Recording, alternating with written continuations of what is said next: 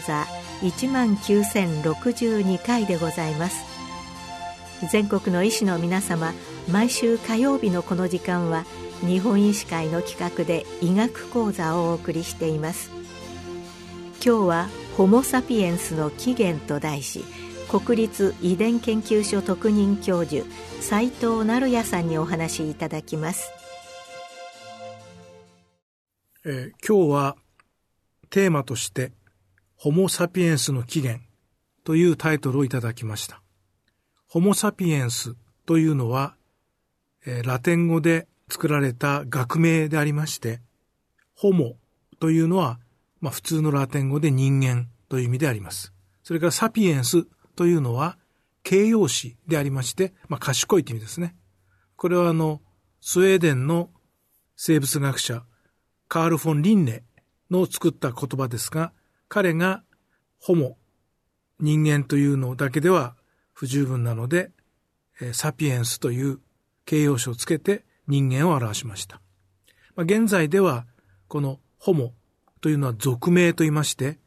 英語でジーナスと言いますけれども、ホモ・サピエンスのホモ、このホモ族は他にいろいろな系統があります。現在、地球上で生き残っているのは我々ホモ・サピエンスだけですけれども、え大昔、200万年前ぐらいにはホモ・エレクタス、まあ、原人と日本語では訳することが多いんですが、そういうのもおります。それから、えー、昨年、ノーベル生理学医学賞を受賞されたスバンテ・ペーボー博士らは、ネアンデルタール人のゲノム配列を決定したことで著名ですけれども、このネアンデルタール人というのは、まあいろいろな考え方がありますけれども、同じホモ・サピエンスで、ホモ・サピエンス・ネアンデルターレンシスと、まあ、亜種。我々はホモ・サピエンス・サピエンスで、えー、原生人類。そして、ネアンデルタール人が、ホモ・サピエンス・ネアンデルターレンシスと。まあ、そういうふうに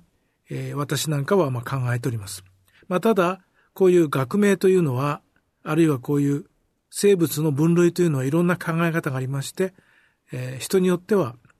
ホモ・ネアンデルターレンシスとして、えー、別種であるというふうに考える方もいらっしゃいます。ただ、もう一つですね、えー、これはまあ、主に DNA のゲノムが分かっている段階なんですけども、デニソワ人というのがございます。これは系統樹を書きますと、ネアンテルタール人とクラスターする近い系統でありまして、そうしますと、これはどちらもまあ広い意味での求人ですね。ということで、我々ホモ・サピエンスとは異なるということであります。まあ、ですから、そこら辺は何とも言えませんけれども、原人、求人、新人ということになるわけですね。で、日本ではもう一つその原人よりさらに古く、エンジン、サルヒトというのがあります。これはですね、もう俗名からして違いまして、ホモではなく、例えば、アルディピテカスとというのがありますが、えー、これは一昨年ですか、日本の国際生物学賞を受賞されたカリフォルニア大学バークレー校のティモシー・ホワイト教授などが、あるいは東京大学の名誉教授である諏訪源先生などが長年研究をされているものですけれども、アフリカのエチオピアで発見された非常に古い人類の骨でありまして、まあ、300万年、400万年前になります。これはもはやホモではなくて、え、アルディピテカスとかいうふう名前が付けられます。また、このエンジンの一番最初に発見されたものはですね、1925年、レイモンド・ダートが発見したものでありまして、彼はこれをアウストラロピテカスとアフリカーヌスというふうに名付けました。これが最初のエンジンですね。まあ、こんなふうに、えーまあ、人の系統はいろいろなものがございます。そしてさらに遡りますと、700万年前ぐらいになりますが、えー、いよいよ現在アフリカに生き残っているチンパンジーの系統に分かれています。ですから、現世の人類、ホモ・サピエンスとチンパンジーはだいたい700万年ぐらい前に分かれたと。で、700万年前ぐらいに分かれた後、アフリカで、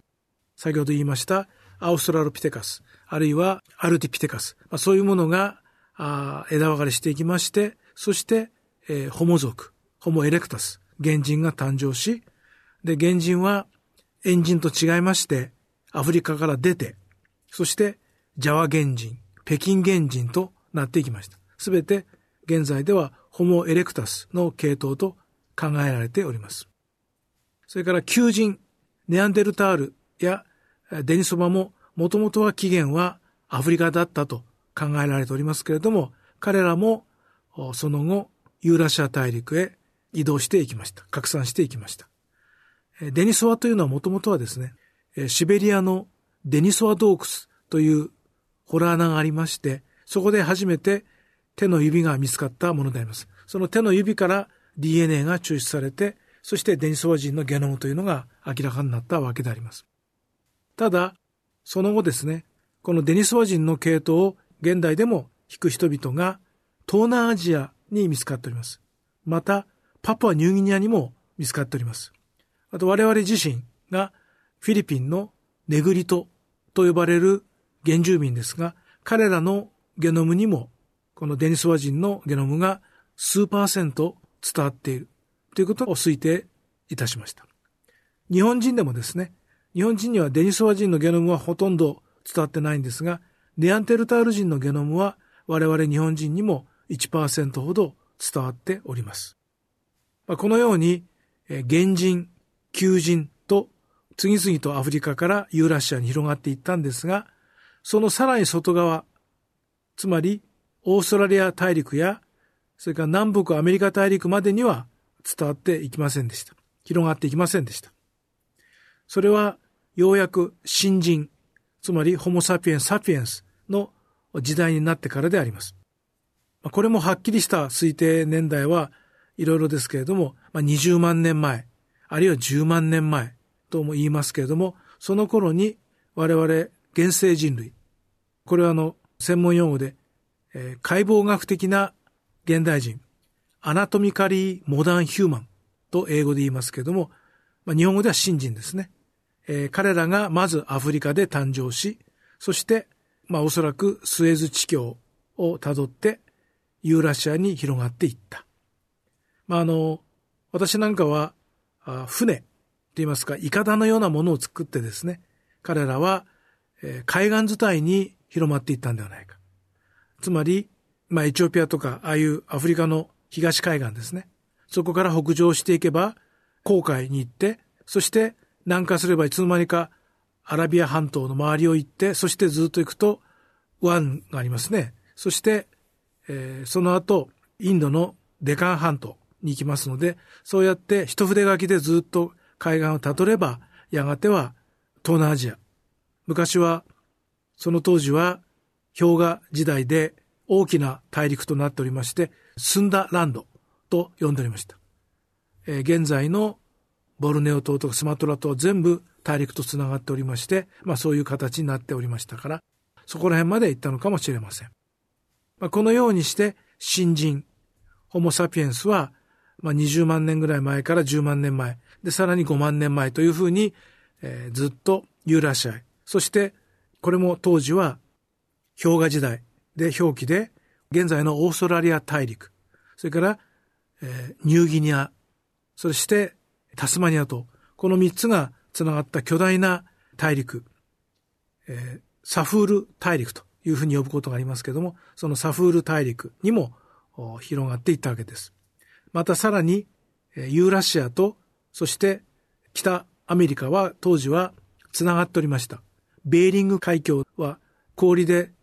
そのまま渡れるようになっていた。まあ、それによって、北アメリカに、さらには南アメリカにも移動していったと推定されております。ただこれもですね、イカダのようなものを使えば、えー、日本列島の横を通って、そして、えー、ずっとカリフォルニアから南アメリカの先端まで簡単に到達することができます。では、我々日本人の祖先はどうでしょうか、えー、日本列島には、今のところおよそ4万年前に人々が初めてやってきたと考えられております。これは残っている石器、石の器ですね、石器。まあこれ人工的に作ったものなので、石器が見つかれば、そこの土地に、えー、かつて人間がいたということがわかるわけですが、これは約4万年前であります。したがって日本列島には4万年ほど前に人々がやってきた。で、この系統ですけれども、残念ながら DNA はまだよくわかっていないんですが、え、唯一わかっているのが港川人ですね。え、これは沖縄本島の南の方にある港川遺跡というのがあるんですが、そのホラー穴ですが、そこで見つかった人骨でありまして、そこから、えー、DNA を抽出して、ミトコンドリア DNA の結果はすでに発表されておりますけれども、非常に古い系統のミトコンドリア DNA を彼ら港川人は持っていた。まあ、大体1万8000年ぐらい前に生きていた人々ですが、で、彼らはもっと南の東南アジアの方の人々と近いんじゃないか。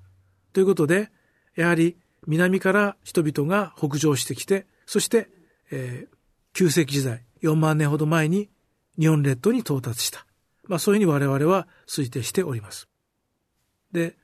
彼らの子孫がずっと後になりまして、シベリアや、あるいは現在の中国で発明された土器ですね。この土器を使うようになった。作るようになった。これが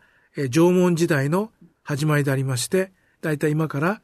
1万6000年、あるいは1万6500年ほど前と言われております。これが縄文時代の始まりでありまして、3000年前、紀元前10世紀ですが、3000年ほど前に大陸から再びまた別の人々がやってきて、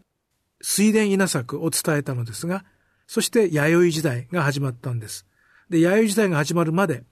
この16,500年ほど前から3000年前までの間、これが縄文時代と呼んでいる時代であります。えー、縄文創創期。えー、っていうのは草を作るとか言って、まあ創創、最初の頃ですね。創創期、早期、前期、中期、後期、晩期というふうに分けることが一般的ですけれども、この長い縄文時代がありました。で、縄文人はすでに古代 DNA がいろいろと調べられておりまして、まあ、例えば最初に我々があやったんですけれども、え福島県の三眼寺遺跡。これは、もう、宮城県に近い福島県の北の方にある、え新地町というところにある遺跡ですけれども、大体、え縄文時代晩期ですね。もう縄文時代最後、3000年ほど前。もう北九州の方には、弥生時代を告げる稲作農耕を伝えた人々がやってきた頃、その頃の遺跡、そこの人々の DNA を調べた結果、非常に古く分岐した系統であるということが分かりました。大体2万年以上前、つまり人々が、現代人が北アメリカ、南アメリカに渡っていって、現在のブラジルのカリティアーナ人、それから北アメリカのエスキモ、こういう人々の系統が分かれるよりも前に、えー、三眼寺貝塚の縄文人の系統が分かれていたということが分かります。これが大体3000年前。それからさらに、これは2016年、17年に発表したんですが、その後2019年には、北海道礼文島の船泊遺跡、ここからも非常に純度の高い DNA が F23 と呼ばれる船泊で23番目に発見された女性の骨の歯から DNA が出されまして、これもですね、船泊まりの縄文人、だいたい4000年ぐらい前に生きていた人々ですが、三眼寺貝塚と同じように、2万年ぐらい前にもう大陸から分かれた人々の子孫であるということが分かっております。で、また、ゲノム DNA の推定から、だいたい4、5千名、4千名、5千名ぐらいの人口でずっと数万年、日本列島にいたということも分かっております。まあ、この他縄文時代については、我々、えー、2018年から5年計画で、今年の3月の末でこれで終わりますけれども、新学術領域研究、ヤポネシアゲノムで、えー、いろんな研究者が研究しまして、九州などの縄文遺跡、あるいはさらに弥生時代のいろんな遺跡の古代 DNA も調べております。こちらの方はですね、我々の新学術領域研究、ヤポネシアゲノムのホームページをご覧にいただければ、機関誌ヤポネシャンというのも PDF で取ることができますし、またいろいろなトピックスで我々の成果を公表しております。論文などもダウンロードできますので、ご興味のある方はこちらを見てください。ということで、えー、ホモ・サピエンスの起源ということですが、最後は我々日本人、ヤポネシア人の起源についてもお話しすることができました。えー、私は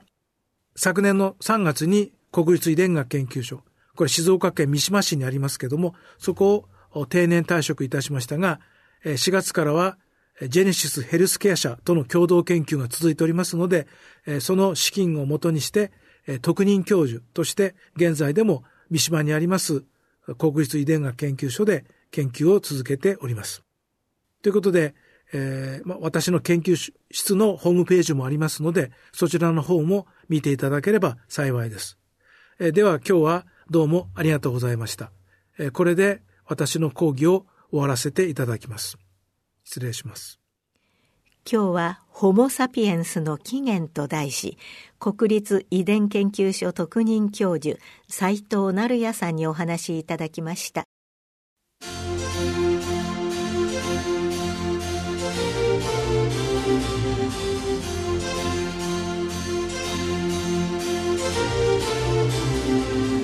それではこれで日本医師会の企画でお送りいたしました医学講座を終わります。